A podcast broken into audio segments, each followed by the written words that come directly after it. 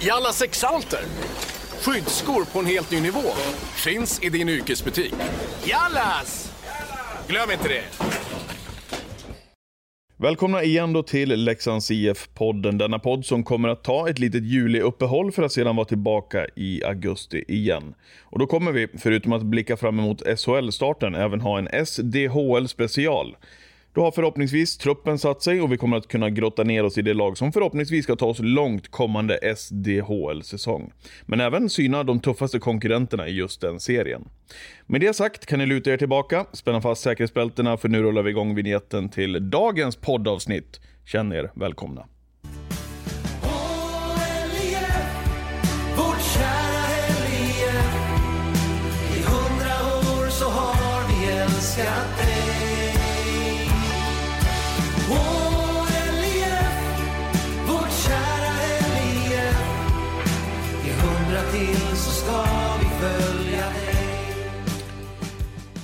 Man kan lugnt påstå att dagens poddgäst är önskad av er där ute. Mer önskad än någon annan poddgäst varit hittills faktiskt, sen vi drog igång det här projektet. Och det är kanske inte så konstigt, han är ju trots allt vår nya huvudtränare för vårt A-lag på här sidan.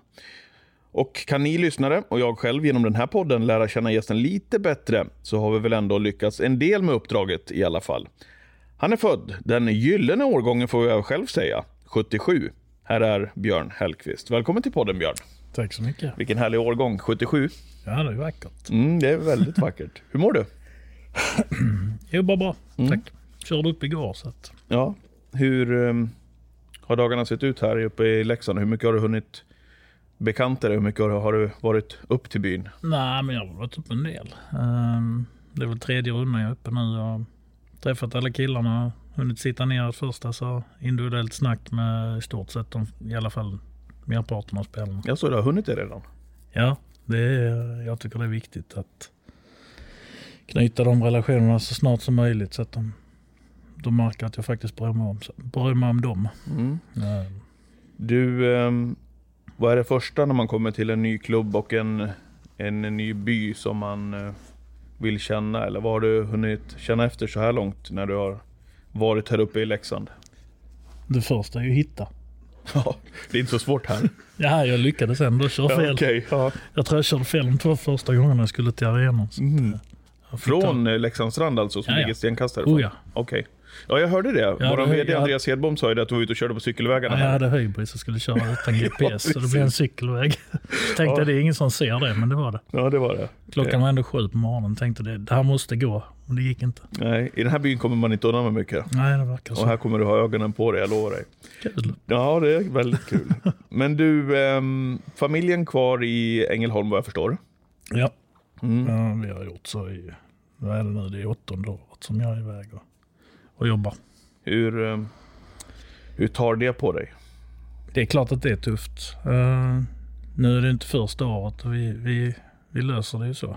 Mm. Eh, vi har valt att göra det eftersom den här, det här yrket är lite flackigt om man säger så. Man hoppas ju alltid att man ska vara kvar länge men sen finns det så många omständigheter som, som styr var man ska jobba och så här. Så att, eh, nej, vi, vi tog det beslutet att för barnens skull så bor de kvar och min fru trivs alldeles utmärkt där nere också. Så Mm.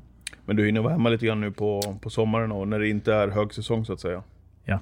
Mm. Eh, det, man försöker väl ta igen så mycket som möjligt men det, man är väl inte eh, kanske daddy of the century eh, under säsong. Då får man försöka vara det när det eller så gott det går. Mm.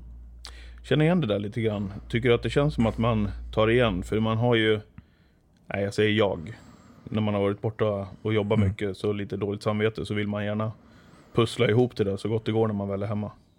Ja det försöker man ju men det är sen samtidigt förlorad tid är förlorad tid så att det, Mm. det tar man väl aldrig igen men eh, det är kanske man får väl försöka lite golfrundor och så. Jag har nu slutat spela golf för att vara med barnen istället. Och, och så här. Men det är det ju värt. Mm. Hur gamla är barnen? Eh, En uh, tjej som precis kliver in i tonåren. Puberteten är, eh, börjar uh, frigöra sig själv och så en tioårig tjej också. Mm. Fotbollsspelare bägge två. Okej. Ja, det är härligt. Eh, och nu har du varit uppe här någon dag medan grabbarna är uppe i Idre väl på lite träningsläger. Ja. Mm. Vad, eh, vad är tanken med träningslägret där uppe? Nej, men det är väl också ett sätt att åka iväg och, och bonda som grupp lite. Ehm, vi har ju en speciell situation då. Men det här, så att det ser ut som det gör i omvärlden. Och så. så man får ta alla chanser man kan och på ett klokt och ansvarsfullt sätt försöka få gruppen att svetsa samman. De är där uppe med våra fystränare. Eh, åker upp en sväng du också eller? Nej, jag kommer inte köra upp till Idre. Nej. Eh, det, jag var inne på det ett tag, men jag, jag tycker att det finns vettigare saker att göra än att jag ska stå och glo på dem när de springer slalombackar. Mm. Eh, så jag kommer ha lite föreläsningar med alla tränarna i klubben här och så här och gå igenom spelsystem och så. Spännande. Eh, apropå det, dina nya tränarkollegor. Eh, vad säger du om Fredrik och Mikael? Jag ser jättemycket fram emot att jobba med, med och Levan också. Och Levan såklart. Eh. Levan glömmer man nästan för han har varit här så länge Mm. och haft så många Ja, jag tränarkonstellationer. märker det. Det är Ja. många som glömmer bort att säga Exakt. Levan. Det Så jag ska får, vi inte alltid göra. på, jag får alltid påminna. Och så det är bra Levan. att du gör det. Ja, det är bra att du gör det. Eh, jag ser jättemycket fram emot att jobba med den staben.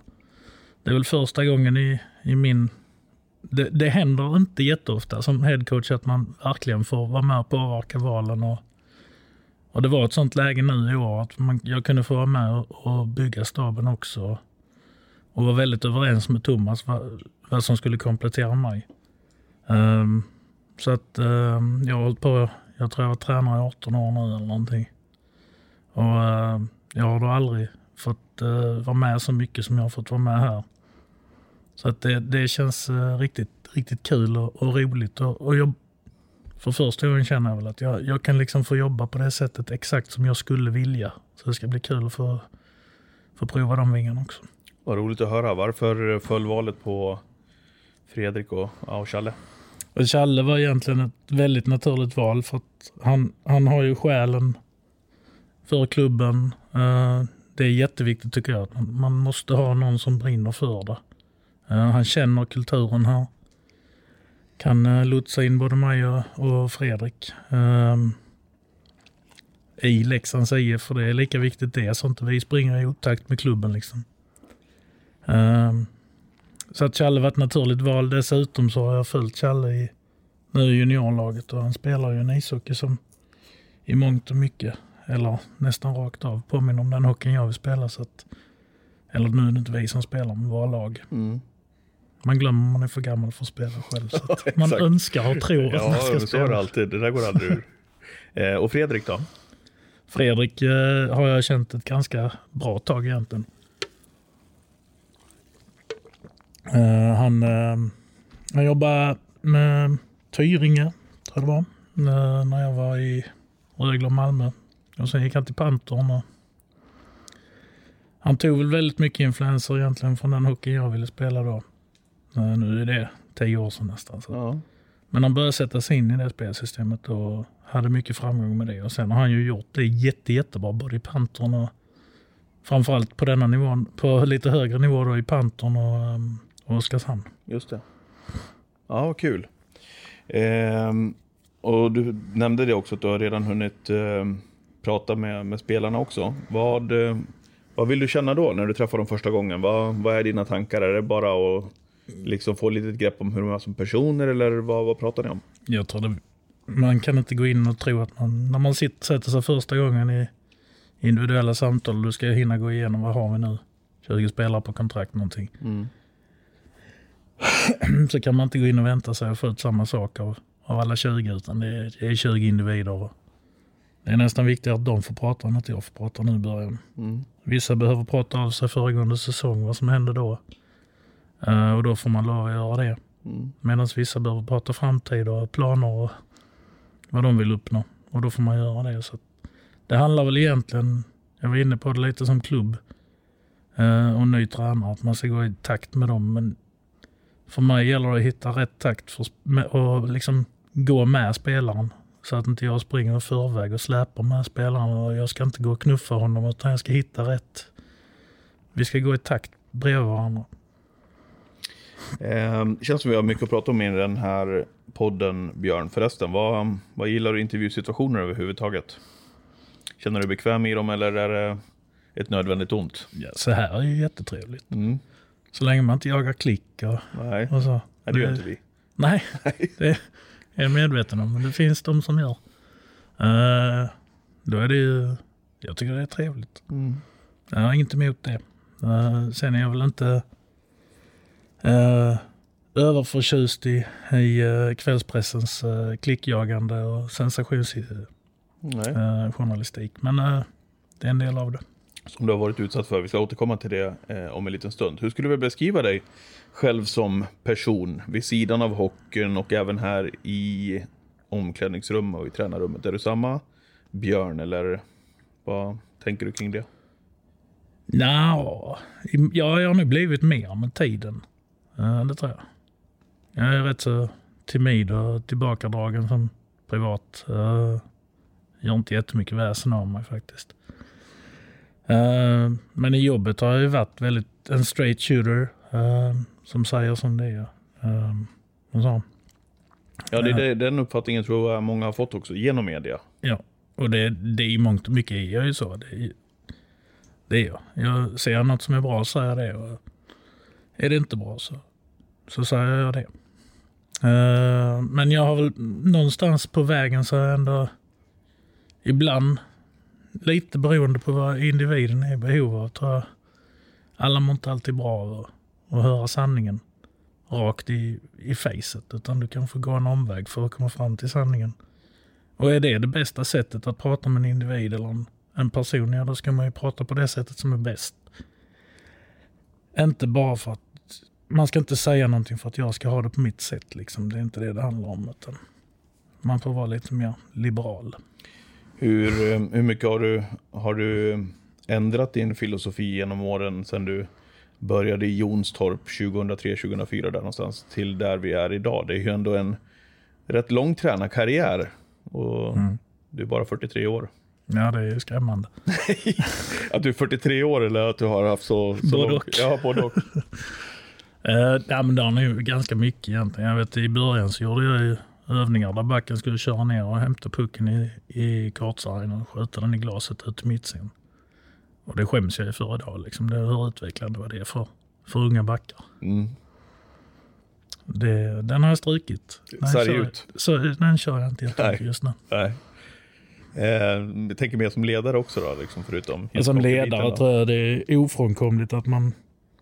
Att man... eh, jag, jag, jag, någonstans tror jag det att ledare blir bättre hela tiden. Du blir aldrig för gammal för att jobba som ledare. Så länge du brinner för det du gör och du brinner för människorna som du jobbar med. Så tror jag att erfarenhet gör dig bättre. Mm. Det, det är ingen... När man, är, när man börjar själv då tycker man att erfarenhet betyder ingenting. Det är inte så jävla viktigt. Det är viktigare att brinna och vara seriös och duktig. Och det är jätteviktigt att vara seriös och, och jobba hårt. Men att addera erfarenhet till det och, och lite kyla och lite tålamod och så, det är inte fel. Nej. Och det har man väl insett nu när man blir lite äldre kanske. Mm. Det är väl lite, man, det är först nu man börjar respektera farsans förmåga att eh, vänta ut fisken när han flugfiskar. Det, det känns lite mer rätt idag än vad det gjorde för 20 år sedan. När du började eh, i Jonstorp som, som tränare, eh, relativt tidigt som vi sa där, 2003, eh, 2004 någonstans. Eh, vad var det som gjorde att du hamnade på den här tränarbanan efter att ha spelat hockey själv? Ja, det är ju en historia i sig. För jag har fortfarande inte sett mig själv i spegeln och sagt att det är hockeytränare jag vill bli. Det är inte det? Nej. Det är inte drömyrket du... Jag har aldrig planerat för det. Eh, och jag, det börjar väl nu när man går in på 18 eller 19 år. Då är det nog dags att titta sig i spegeln och säga att det är nog hockeytränare jag är faktiskt. Jag kanske får inse det. Mm. Och vara nöjd med det. Eh, va, nu tappar jag frågan. Varför du Ja, kom in på den hur jag halkade in på Ja. den banan. Ja. Ja, det var egentligen en... Jag spelade ju i... Jag gick till, från Rögle till Jonstorp när jag skulle göra lumpen. För jag, fick inte, jag försökte få frisedel men det funkar inte. Och då hade jag någon intention där att jag skulle försöka spela i Rögle och göra lumpen. Men det gick ju inte för man tränar på dagarna och jag fick ju aldrig ledigt. Så det var ju kört. Hur, hur, hur bommade du den grejen? Vi är ju lika gamla du och jag. Eh, det var inte jättesvårt att få frisedel när vi Nej, körde igång. nej, jag vet inte hur det gick till faktiskt. Jag, jag skulle göra lumpen, jag kom inte ur det. Nej. Jag försökte, jag hade något kontrakt med, jag tror det var Manchester i England. Till och med och, och liksom visa att papporna var påska, men nej, Hjälpte inte? det, du ska göra det. Okej. Och det är jag väl glad för idag att jag gjorde Mm. i och för sig. Men- Men då, eh, då spelade jag division 3 i Jonstorp. Själv under lumpen. Så jag spelade väl i stort sett bara matcherna och tränade ingenting. Och tyckte det var jättekul. Och sen blev jag kvar där i något år till och spela. Sen slutade jag när jag skulle börja plugga och så. och ehm, de hade väl en, Då hade klubben gått upp i division 1. Och hade väl en mindre bra säsong och sparkade sin dåvarande tränare. Och så ringde spelarna själv. För jag hade varit lagkapten i, i Jonstorp när jag spelade. Mm. Och då ringde truppen själv och frågade om inte jag kunde tänka mig att tillsammans med en god vän eh, ta över laget. Eh, så tackade vi ja till det och det gick bra. Och då var det tre år innan du eh, hamnade i, i Rögle då också. Mm. Eh, hur gick det till? Ja, jag, jag läste ju träningsfysiologi eh, på universitetet och eh, hade som någon eh, sån här dröm att jag skulle bli PT och det fanns ju inte såna här, nu kan man ju bli PT på tre veckor men Mm. då fick man läsa fem år på universitetet. Jaha. Ehm, jag hade väl en tanke om att jag skulle starta en firma som PT. Eh, och då ringde Rögle och frågade om jag kunde tänka mig att jobba på hockeygym och, och ta över fysträningen där. Eh, och det, det var Roger Hansson som var sportchef i Rögle då. Och då tackade jag ja till det. Eh, så slutade jag i Jonstorp och gick till Rögle. Eh, och där blev det ju bara, bara ett år väl innan du blev uppkallad till, Mm. till A-laget. Ja, det gick, med facit i hand gick det alldeles för snabbt. Okej, Eh, varför säger du så? Nej, men jag tycker väl att det fanns, jag gick ju från egentligen att stå i division 1-bås till att stå i ett elitseriebås. Uh, och den skillnaden var ganska stor. Mm. Eh, inte hockeymässigt tycker jag ändå, men eh, jag hade inte riktigt förståelsen för att uh, egorna är lite större i elitserien och den egna karriären är viktigare uh, än, än eh, jag säger inte att den egna karriären är viktigare än laget och klubben för det inte, men, men i förhållande till en division 1-spelares karriär Mm. så är klubben allt. Men i elitserien, så, som det hette då, så, eh, så har man egna karriärer och egna varumärken. Och, och som tränare ibland kan man gå in och förstöra det om man är tjurig. Mm. Ehm, och sen står det när man läser lite grann att du körde både Superelit året på säsongen 9-10 och SHL. Ja, det var en lite strulig säsong. Ja. Eh, det kom in en ny tränare i Rögle och Rögle tyckte att jag skulle få Vem var det som kom in då? Gunnar Persson. Gunnar Persson ja. Så ni känner honom Ja, vi känner honom väl ja. Mm. Eh, och då tyckte Rögle att jag skulle gå ner och mogna lite och ta J20 ett år då. Och det gjorde jag. Eh, och det var jättebra för mig. Och det är nog ett av de åren som jag har fått prova mest grejer. Sett vad som har fungerat och vad som inte har fungerat. Så jag hade för en gångs skull tid att testa. Mm. Testa olika grepp. Och det var väl där någonstans egentligen som det här systemet jag kör idag mognade fram. Fullt ut. Och vikten av tydlighet och så här blev, blev ett äh, jäkla, en vattenstämpel för mig. Eh, men under det året så fick Gunnar sparken och Rögle var min arbetsgivare och sa till mig att eh, jag skulle upp och träna seniorerna igen. Mm. Så att det var inte så mycket egentligen. Och man fick lyda vad arbet, arbetsgivaren sa. Mm. Även om jag själv inte kanske var jättepositiv till just då. Eller trodde så. Men eh, mm. Mm. Och det blev ju så att ni bommade SHL-kontraktet där också. vi eh, blev degraderade Mm. i Uppsala. Mot Almtuna. Förlorade med 2-1 mot Almtuna. Mm. Eh, jag tror vi vann skotten med typ 51-11 eller något sånt. Och de, men det var aldrig nära att vi gjorde mål. Så man kände hela tiden att vi kommer torska detta. Det var en Så sån säsong. Ja. Mm. Och vi hade ett ganska bra lag. Men det var något som inte klickade. Ehm, och det blev två år väl då, då som huvudtränare i Allsvenskan med Rögle va? Ja. Vad tar du med dig från de åren? Eh, nej men där, att det går att göra väldigt mycket med, med någonting som folk inte tror är så fint. Vi eh, tog upp, jag tror vi tog upp 17 spelare från vårt J, 20 lag. Det, mm. Året efter vi hade trillat ur. För alla drog ju. Klubben hade inga pengar. Uh, hade bränt allt i uh, SHL. Mm. Och vi började fruktansvärt dåligt. Jag tror efter 14 omgångar så var det en sån här klassiker när ett lag åker ur och alla tror att bara för att man har varit i, i SHL så ska man vara bra ändå. Jo tack, det vet vi. Ja, ja. Men jag tror vi låg på 13 eller 14 plats efter 14 omgångar och folk var vansinniga. Mm. Det är en klassiker, då har du upplevt det du också. Jajamän. Jag har kört det några år här också. Mm. ja, ni har provat det. Eh, men eh, vi fick ihop det och slutade tvåa det året ändå. Med egentligen en helt eget fostrat lag. Så att eh, det var ju häftigt att se den resan som det laget gjorde. Och som huvudtränare då för, för Rögle och sen säsongen 12-13 så eh, fortsätter Rögle men med eh, J18 Elit. Eh, vad var det? Ja, det var det jag, hade, att- jag blev ju sjuk där. Mm. Eh, Jag kunde inte fortsätta. Så J18 Elit det var det ju inte. Eh, okej. Jag jobbade i sportgruppen kan man säga. Var, var det anledningen till att... Nej, klubben var mitt emellan. Jag var sjuk och jag kunde inte fortsätta. Jag hade fått min diagnos och höll på med medicinering och så. Mm. Och så gick vi upp i, vi gick upp det året innan där också. Mm. Så det var ju nykomling i, i SHL och, och jag hade precis fått Parkinson så att det, Mm. det var inte riktigt läge att kasta sig in i det.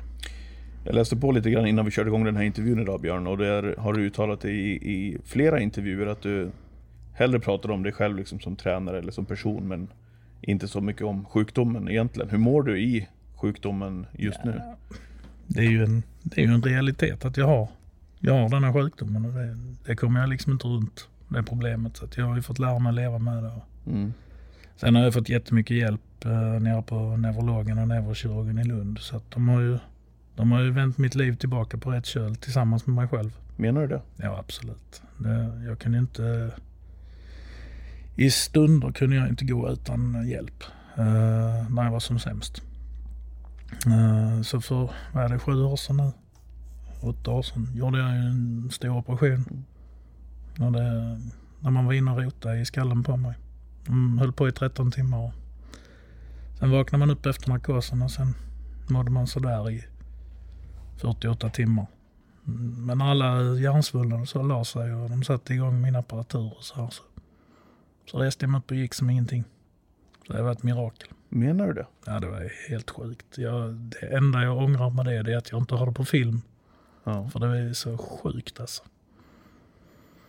Så du eh, känner inte av? Jo, jo. Ja, det gör det. Ja, Ja. Det gör jag hela tiden. Men, men det syns inte. det syns inte. Folk tänker inte på det. Och jag ser ganska... Jag ser ju fysiskt okej ut. Så Det är det jag folk, menar. folk liksom reagerar inte på det. Att jag är sjuk. inte. Men jag är ju sjuk. Det, det är jag ju. Mm. Men alltså, så what? Mm. Det, det kanske har gett mig fördelar också. Mm. Det kanske har en annan approach till saker som jag inte haft om jag... Jag vet inte. Jag har ju bara detta att jämföra med. Så att, Mm. Ja, men tror du att det kan vara så? ingen aning. Nej. Det kan inte jag svara på. Nej. Nej, du ser ut att vara i bra fysiskt trim, så det är inte... Nej. jag tror inte folk tänker på det runt omkring i alla fall. Nej, och det, det hjälper ju att man själv inte heller går och gräver ner sig. Nej. Men det är klart att ibland så, precis som alla andra, ibland vill man dra täcket över huvudet som de. Så är det. Och eh, sen blev det flytt till Malmö Redhawks från Mm. Rögle. Det var Det är ju lite. Leksand-Mora-övergång det nästan. Ja, men jag blir ju varse det att man gör inte så. Ja, så blev det det ja. ja. Jag tror jag möttes av ett långfinger varenda gång jag kom från, vi hade fortfarande, vi hade kvar huset i Ängelholm och jag hade en lägenhet i Malmö. Och varenda gång jag kom in med bilen så, första rondellen i Ängelholm möttes jag av ett långfinger. Så, Menar du det? ja, Jag skrattade till för jag trodde att du var lite halvironisk, men det var, var det jobbigt på, på det sättet också? Nej, det alltså? var inte jobbigt. Folk, Nej. Vill de räcka fingret åt mig så Ja, ja. varsågod. Mm. Jag har väl annat att fokusera på än det. Mm. Hur var eh, åren i, i Malmö där du var assisterande i två år och även eh, huvudtränare i 15-16? Ja, det var jättefina år. Uh, skaffa goda vänner. Man kom till en klubb som var väl eh, inte riktigt på rätt köl. Nej. Hade precis genomgått en rekonstruktion och hade en rätt jobbig historia. Mm. Och det märktes när man kom dit. Men fick uh, rätt fria tyglar och kunde styra upp det på ett, ett bra sätt tycker jag. Eh, Det slutade ju jättelyckligt. Vi vann allsvenskan första året och missade kvalet. Vi gjorde en, eh, när man gjorde analysen kunde jag se att vi, vi hade satsat på fel kort i rent systemmässigt i egen zon. Eh, Vi hade, den säsongen hade man gått ut och sagt att alla utboxningar eller sealouts framför eget mål ska förbjudas. Så vi gjorde ett system utan utboxningar. Och sen mötte vi Djurgården i kvalserien och Djurgården boxade ut oss i 60 minuter. Och vi förlorade med 2-1. Och så det var den elitseriedramen eller SHL-drömmen. Så att man sket i att följa riktlinjer. Och då ändrade jag det spelsystemet till 2 i egen zon och införde sealouts och, eller utboxningar vad man väljer att kalla det. Och, och då gick vi upp. Ja, vi kan väl ta det medan vi ändå sitter här. Eller hur? Ja, det var väl en, jag ville knappt prata om det. Så Nej. jag vet inte hur känsligt det är. Jo, nej men det är väl en del av vår historia så att eh, det är väl inget konstigt. Det var ju här, Mm. bara några meter från där vi sitter just nu som det sp- utspelade sig. Ja. Vad, vad säger du om den matchserien överhuvudtaget? Ja, den var väl häftig. Det var väl match sju här till och med? Det var match Mm. Uh, nej, den var jättehäftig. Eh, vi...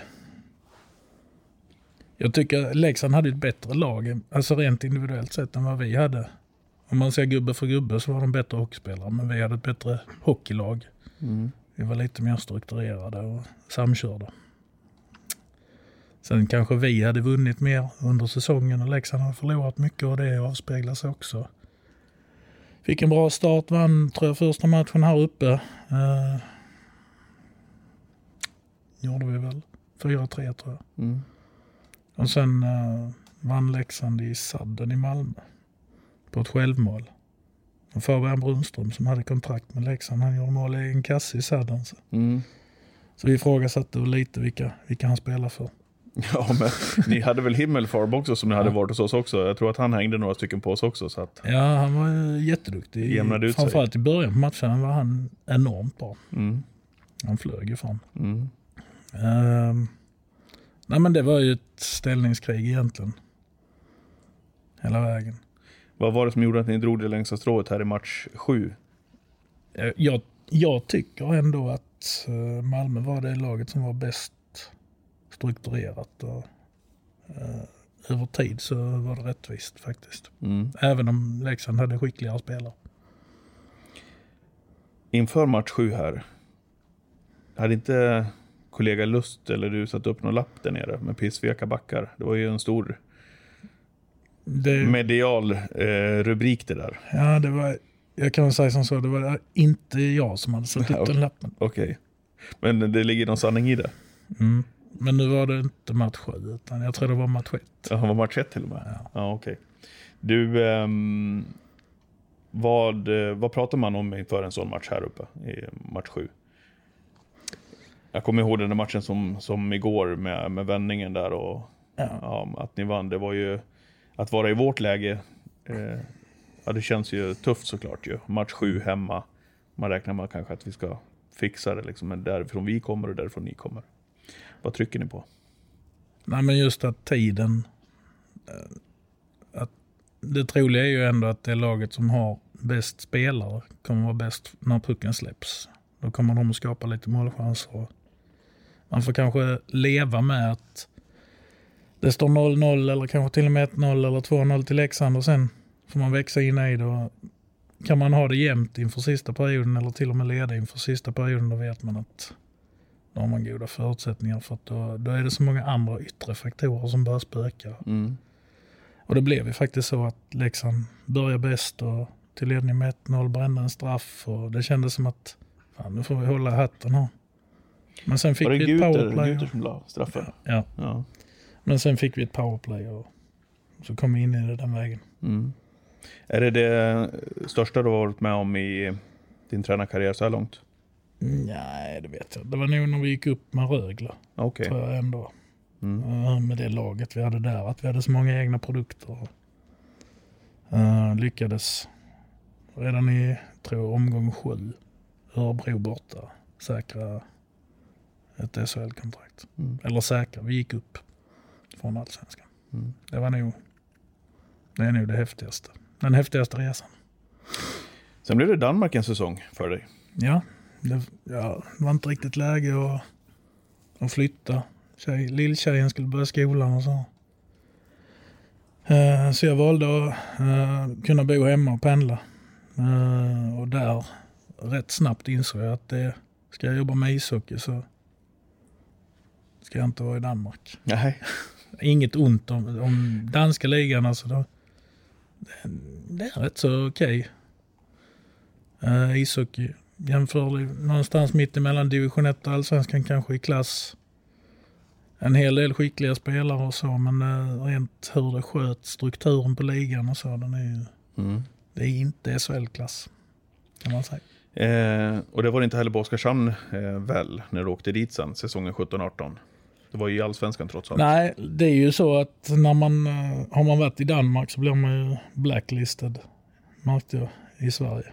Jaså? Eh, Det är ju ingen nästan som tar i en med tång om man har varit i danska ligan. Så det var jättesvårt att få Men det var ju märkligt ändå, en säsong, för det Ja. hade ju ändå gått rätt hyggligt tidigare då. Ja, det tycker man. Mm. Men eh, så var det. Det var jättesvårt att få jobb i Sverige. Och Oskarshamn och Per Kent var väl egentligen de enda som var beredda att, att satsa på det. Men där jag pratade med många klubbar men de flesta drog sig ur. Och, så. så att jag, nej, jag bestämde mig för att jag ska försöka styra upp Oskarshamn och göra någonting bra där. Mm. Hur var det året då? Det var jättebra. Eh, lite rörigt år. Vi hade mycket lånespelare och in och ut och så här. Och det var, man fick slita för, för att gruppen skulle liksom vara, dra tillsammans. Tror vi använde 49 spelare under säsongens gång. Just det.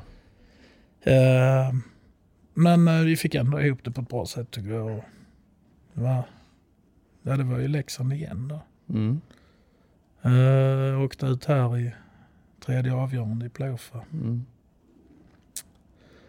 Nej, det var en första matchen där jag gick till sadden och Pieta satte upp den i taket tror jag. Det gjorde lite ont på en Mm. packout. Mm. Ja, var det det? Ja. Du, har varit en del här. Mm. Mhm. Vad, är dina, vad är dina tankar när du har varit här och spelat? Med andra lag? Eh, jag tycker alltid att Leksand har haft väldigt skickliga spelare.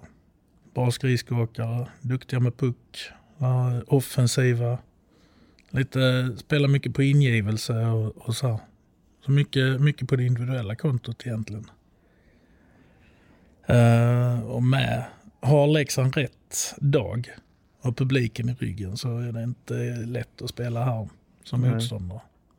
Men kan du liksom strypa det och med ett bra kollektiv så har man ändå en chans. Mm. Ehm, men jag måste ju säga att en sak som kittlar för mig det är när jag var i Rögle så upplevde jag att kom du ut bra en match då hade du publiken i ryggen. Mm. Eh, publiken i Ängelholm är fantastisk på det sättet att leder du med 2-0 och spelar bra då jäklar. Då vet du att här tappar vi aldrig.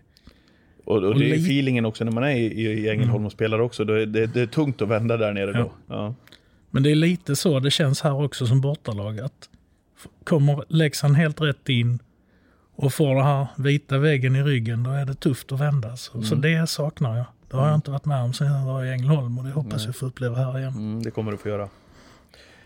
Hoppas vi i alla fall, med tanke på hur det ser ut där ute i världen just nu. Men det är väl eh, vår förhoppning i alla fall. Eh, ett år i Oskarshamn och så upp till Örnsköldsvik och Modo inför säsongen 18-19. Mm. Mm. Det var spännande och en eh, lång flytt och kom upp till en klubb som i mångt och mycket tycker jag liknar Leksand i struktur. Eh, mycket folk som tycker och tänker runt klubben och väldigt spridd ute i Sverige också. Just det. Så det är väldigt, väldigt likt. Tar mycket lokalt ansvar. Modo. Jättefin klubb, jättefina människor som jobbar i klubben. Träffade väldigt goda vänner där uppe. Jag trivs jättebra med så. Uh, mycket jobb. Mm. Lite som när jag kom till Malmö. Att det kändes som det var inte riktigt på rätt köl den båten heller. Eh, jag försökte sätta ord på dem att man vände en, en Silja Line i en älv ungefär. Mm. Var det känslan? Det var väl första säsongen ägnades väl åt det. Med tanke på det du var inne på tidigare också. Modo som har legat i SHL i så många år. Kommer ner, bommar till och med gå bland de topp åtta väl de första åren. Ja, Första året var det till och med så nära så att det var i sista omgången klarade man sig från negativt kval. Just det. Eh, Så att det har ju gått troll i det. Ja. Och kraven där uppe är väl De är högre ganska- än så? De är ganska höga. Mm. Eh, nu hade jag, tycker jag, två bra säsonger med Modo. Så vi blev sexa första året och kvalade. Uh, drog lite lärdom av det kvalet, vad vi gick, vad vi gick bet och vad vi hade missat under säsongen. Byggde om laget lite. Uh, tog in lite mer specifika rollspelare och så här. Och år två så, så var det bra. Mm. Var, då, det kan man inte... Vi blev tvåa i ligan och jag hatten av till Björklöven. Men vi får se till vår egen prestation. Och vi, jag vet inte vad vi slutade på, 112 poäng eller 113 poäng eller något sånt. Det är det näst bästa någonsin i allsvenskan. Så att det är jag full av respekt för det killarna gjorde. Men återigen, hatten av till Björklöven som tog 121. De vann ligan. Det gjorde inte Modo. Ehm, vad säger du om, det? Vad, vad var snacket uppe i Modo där med tanke på det tråkiga slutet eh, som det ju blev, där ni, där ni inte fick chansen att, att eh, spela upp. Hur känns det för dig som tränare att ha jobbat då som du säger och vända den här eh, färjan till någonting så positivt och så är man framme där man äntligen vill vara framme. Nej, det var ju inte kul.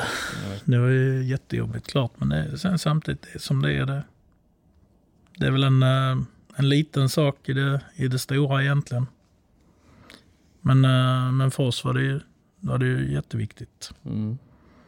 Vi tyckte väl att vi blev på ett osannolikt sätt berövade chansen att få spela om det. Men eh, så är förutsättningarna, det är inte mer av det. Nej. Vad kände du att ni hade på gång? Nej, vi, hade, vi fick ju en fantastisk start också. Vann i period fem. Björklöven borta. Lyckades trycka in 4-3 pucken i, i sadden där. Och kände väl att vi hade ett bra flow och fick luft under vingarna och skulle, skulle försöka stänga den matchen så snabbt som möjligt och gå vidare sen till ett kval. Men eh, redan på bussen hem där så kom ju första indikationerna på att det här kommer aldrig spelas klart. Okay. Så då gick väl luften ganska ur. Mm. För dig som person också efter den här märkliga säsongen, vad, vad tänkte du? För det blev ju också, du hade ju kontrakt med Modo. Mm. Vad, vad kände du efter det här abrupta slutet och så som det blev? Vad, Ja, men nummer, dina tankar? nummer ett är att vi, vi hade ju en struktur på laget i Modo som gjorde att går vi inte upp då visste man att vi kommer bli sönderköpta. Så det var ju liksom, vi ska gå upp. Det var inget snack om det.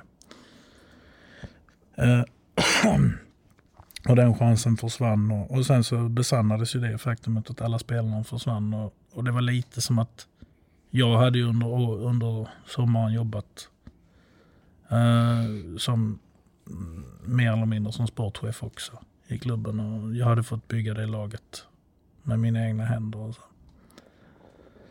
Så att eh, det var lite, kändes lite som att min skapelse fick inte chansen och, och sen försvann alla spelarna. Och sen Eh, skulle, man, skulle en, en annan sportchef bygga ett nytt lag. Och då kände väl jag att jag hade ett år kvar på det kontraktet. eh, tills jag eh, kunde, kunde lämna. Och när Leksand hörde av sig så tänkte jag att det året, eh, egentligen om jag, om jag känner som jag känner så är det inte rätt att påbörja. Dessutom så hade flygplatsen i Ängelholm precis stängt och kunde inte komma hem. Så jag behövde komma närmare mina barn. Mm. Ehm, så jag, nej, jag var jätteintresserad från början egentligen. Var, var det de faktorerna som spelade in också till slut? Med, Ja, med, finns- med, med både familjesituation eller? Ja, det var det väl, men det finns andra faktorer också som jag egentligen inte kan gå in på. Utan. Nej. Men, eh, men den största är ju familjen. Att jag var tvungen att komma närmare mina barn. Mm. Och vi hörde av oss. Mm. Ehm, vad kan du berätta om eh, det som, det som man har fått det som våra support har fått läsa sig till och, och sett på tvn och höra intervjuer. Vad, kan du ta oss in på, på något sätt och förklara din version? Eh, ja, det var väl egentligen en, eh, en helt stängd. Det fanns ingen möjlighet egentligen. Modo, gjorde klart det ganska tydligt att nej, Björn ska jobba kvar här. Mm. Eh, och eh, i den vevan så ringde Aftonbladet till mig och frågade. Mm. Och då eh, sa jag som det var att utan att blanda in familjefrågan och så egentligen, för det ville jag inte. Men jag sa som det var att jag, Leksand har hört av sig och jag är intresserad. Mm. Men um, då får klubbarna lösa det. Mm. För jag tänker inte bryta mitt kontrakt. Nej. Eh, och det gjorde de ju till slut. Mm. Även om det var många turer, i, framförallt i media. Det var ju mer turer i media än vad det var mellan klubbarna. Det var ju ganska så. Jag tycker bägge klubbarna hade en professionell approach i det. Och, och det hade Modo mot mig också. Det var inga hard feelings. Så. Nej. Det var mer att det stod saker i tidningen. Hur, hur påverkar det dig? Nej, inte jättemycket egentligen. Jag, jag var ju inte på, på plats i Fjällräven utan jag, Nej. Antingen var jag i mitt hus i Övik eller så var jag i mitt hus i Ängelholm. Och, uh, satt där så att eh, det var väl ganska lugnt. Vad eh, är det som kittlar med det här uppdraget? Äh, ja, det är jätte, alltså det är ju svårt att svara på. Det är ju så många dimensioner på den frågan. Så det, Mm. Försök ta oss igenom några då. Men, men jag tycker ju att eh, det är ett uppdrag som passar mig ganska bra. Om sett till vad jag har gjort tidigare. Både när jag kom till Malmö egentligen, när jag var i Rögle också. När man hade en, en svajig historia i Rögle. Svajig historia i, i eh, Malmö. Uh, Oskarshamn var väl inte så svajigt kanske. De var bara på en liksom lägre nivå. Men eh, att man skulle bygga någonting varaktigt där och förändra en kultur. Och, och det var ju likadant i Modo egentligen. Modo hade ju extremt eh, svajigt och stressigt och problem kanske både med självbild och, och självförtroende. Eh, och lite så här också att identiteten, man vet inte, är vi, är vi ett fullvärdigt SHL-lag eller är vi ett hockeyallsvenskt lag i toppskiktet eller vad, vad är Leksand egentligen? Mm. Så det är väl lite en identitetsfråga kan jag tycka här. Mm. Och inse att vi är ett SHL-lag och att vi är med och tävlar på samma villkor som de andra. Mm. Men då måste vi jobba lika hårt som de andra också. Är det det som du vill eh, implementera här mest? Ja, nu har jag inte riktigt uh, benat ut det än. Jag, jag går Nej. och funderar här i korridoren. Ja. Tittar och försöker suga in och ta in alla intryck och sådär. Men jag tror att jag får jobba rätt mycket med identiteten. Det, det tror jag är en stor del i, i jobbet. Här. Mm. Vad känner du kring eh, den trupp då som du har att förfoga över just nu? Ehm, Tjomme, vår, vår general manager, har sagt att det kan tillkomma någonting också. Men vad känner du just nu, det du har att arbeta med? Jag kan inte såga min chef och säga att det är kass. Nej, det är ingen bra start. Nej, den är intressant. Vi har ju en, en hel del skickliga spelare. Har vi. Sen tycker jag att vi har jätteduktiga unga killar också som kommer från de egna leden. Eh, och sen är det ju jättebra spelare som faktiskt kommer i juniorlagen nu också. Som är intressanta. Så det är ju, det är ju liksom, det gäller att vara hårfin här i sina beslut. Det är på knivsäggen. Ska man, ska man plocka in någonting utifrån och stänga en plats eller ska man lyfta upp någon yngre kille och så. Mm. Eh, och sen är, ju, sen är det ju som det är liksom i omvärlden. att Det påverkar en hel del också. Mm. Det kommer ju beslut här under sommaren väl hur det ser ut. Och, just nu så är det ju är det väl lika svårt för alla. Det är ju ingen som vet. Nej. Jag tror det är väl 28 elitklubbar i, i svensk hockey idag som egentligen är frågetecken och inte riktigt. Ingen egentligen vet.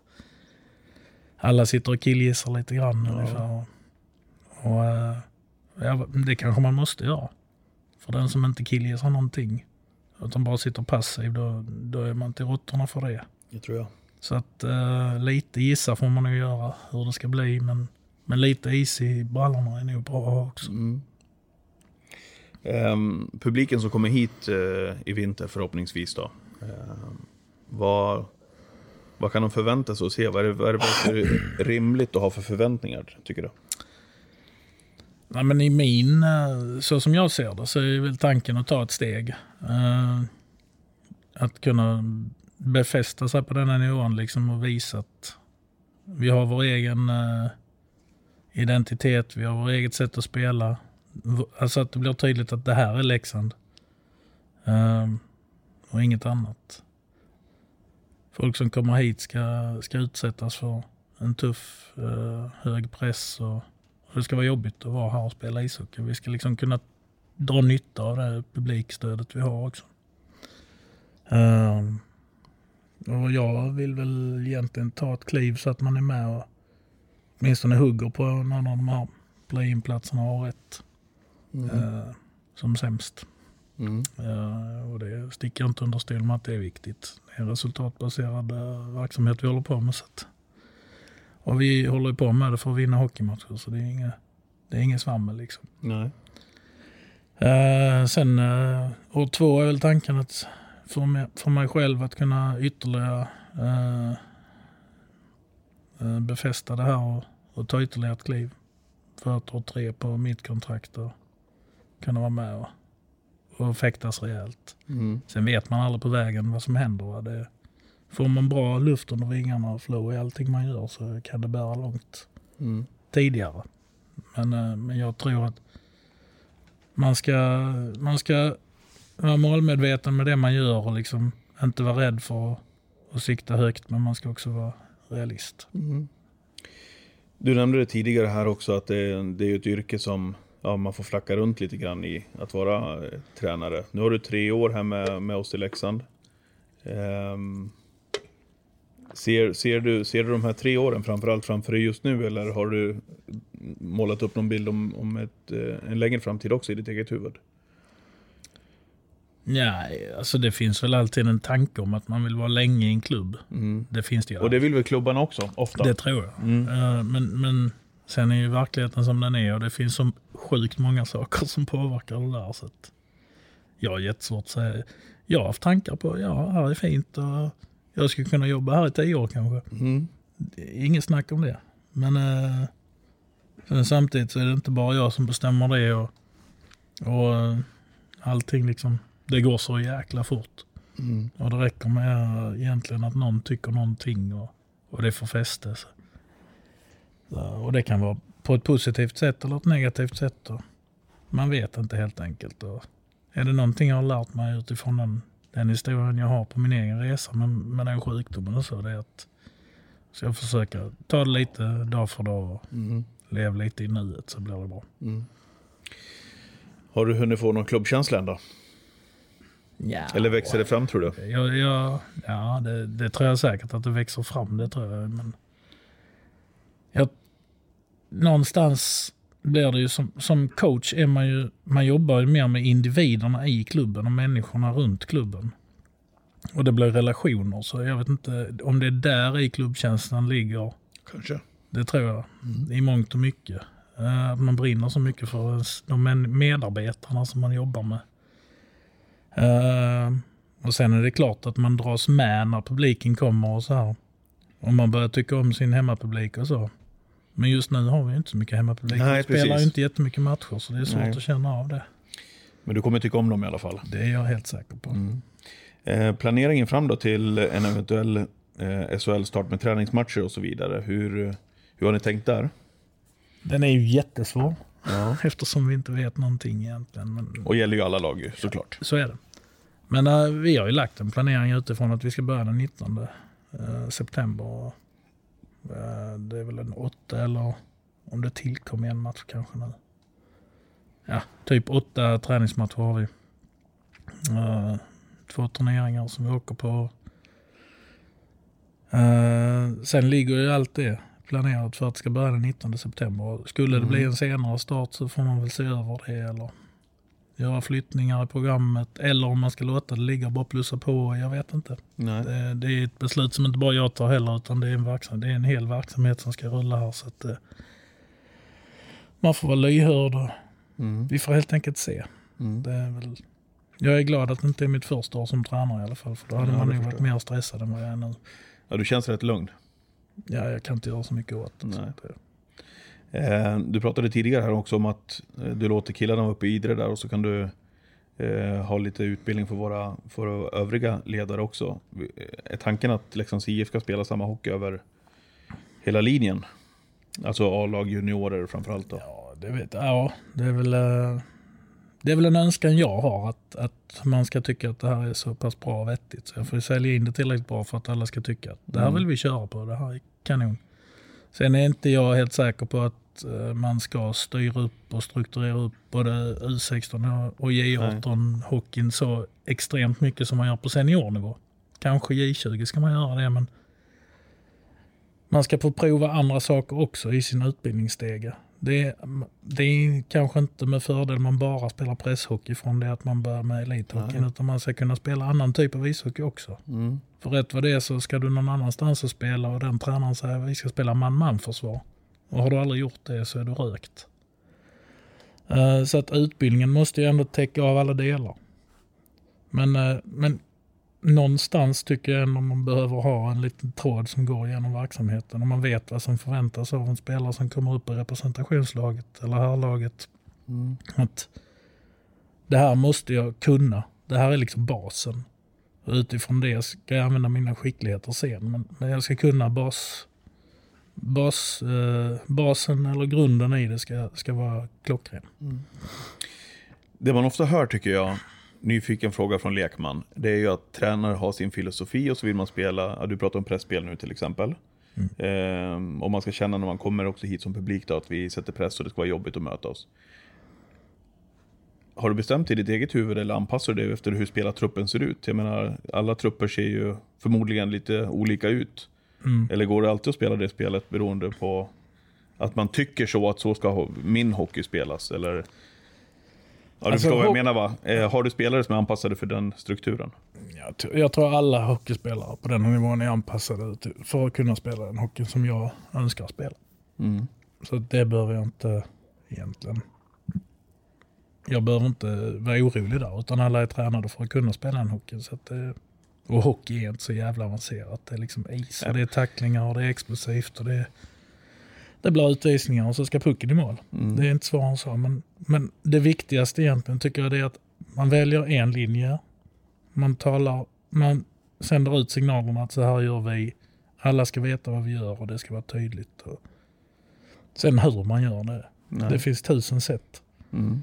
Och alla klarar av att spela på alla sätt egentligen. För alla är så bra utbildade och bra tränade idag.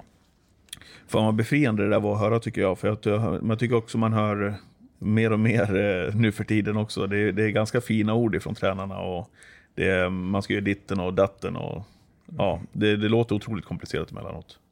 Ja, ja men det, det kan vara komplicerat också. På, på detaljnivå kan det vara jättenoggrant och petnoga. Mm. Men det är fortfarande, det går fortfarande ut på att pucken ska in liksom. Mm. Ja, härligt. Du, eh, närmaste tiden för dig, hur eh, ser det ut? Om jag tänker nu liksom eh, sommaren här och fram till det att vi ska igång. När är tanken att vi ska gå på is till exempel? Tanken är ju någonstans, eh, min grundtanke är runt den 5-6 augusti någonstans Mm. ska vi dra igång. Um, sen beroende på Ja, så vad som vilka händer besked som kommer. Liksom det, hur den träningen ser ut. Om den är mer åt det individuellt lagda hållet eller om det är rent systemträning. Det, det får vi helt enkelt se. Mm. För jag, jag tror ju inte man ska stå och gnugga spelsystem i fyra månader. Då kommer ju spelarna spy på mig. Ja. Eh, utan då får man hitta andra former helt enkelt. Och då får man testa lite och se vad, vilket som funkar bäst. Mm. Antingen blir det en väldigt lång försäsong eller så blir det inte det. Nej. det, det jag, ja, det, vem vet. Vem vet. Eh, din egen tid då? Eh, över sommaren här, hur ser det ut? Eh, nej men nu jobbar vi någon vecka till här och sen eh, tar vi semester i, i juli. Och då är väl eh, planen att eh, jag har ju förmånen att bo vid kusten så att vi, vi åker nog ingenstans tror jag. Utan vi, vi håller oss nog hemma och går på vår egen strand och ligger där och, och firar semester så att säga. Vad skönt det lät. Ja, Mm. det är inte fel det heller. Nej. Eh, jag skulle egentligen ha varit i, i Spanien i tio dagar men det tror jag att vi skiter i. Ja, det är klokt. Härligt Björn, vad trevligt att få låna din tid. Mm. Det var kul att få vara med. Ja, vad roligt. Eh, resten av dagen, hur ser den ut för dig? Egentligen inte jättemycket. Jag ska sätta mig och jobba lite med schema faktiskt och försöka gissa mig till hur augusti ser ut. Mm. Det är det jag ska göra. Mm. Eh, sista fråga bara innan vi, innan vi släpper truppen här inför nästa säsong. Jag kan ju sitta och prata här hur länge som helst känns det som.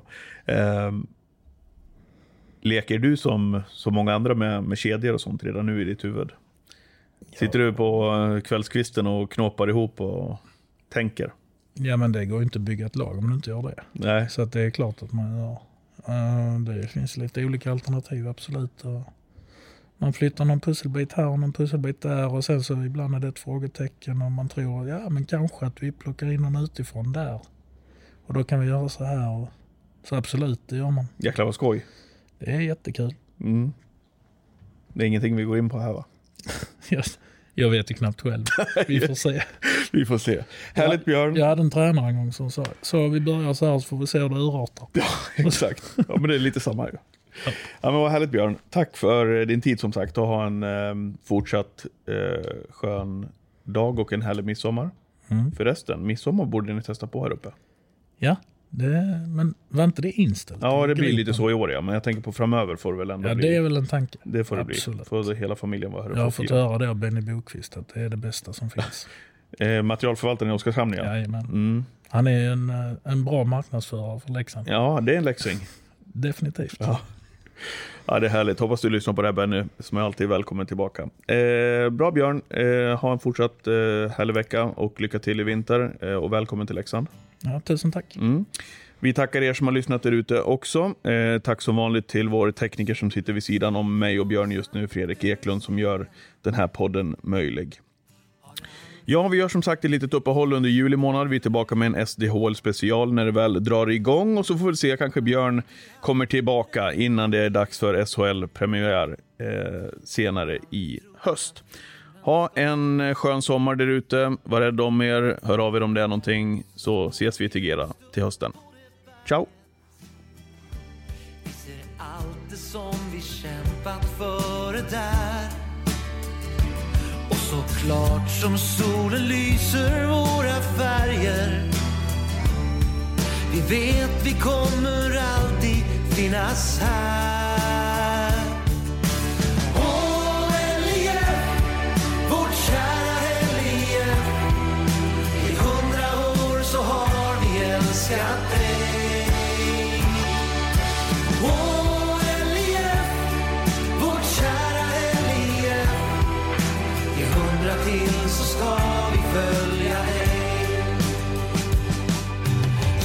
Stora stolta tider har passerat. Legenderna fast det var länge sen Minns ljusa stunder då när vi regerat. Nu äntligen så ska vi dit igen. Ifrån Dalarna hörs sången återklinga som någonting stort. Nu är på gång. Tillsammans kan vi åter minnen bringa. De kommer nog att minnas våran sång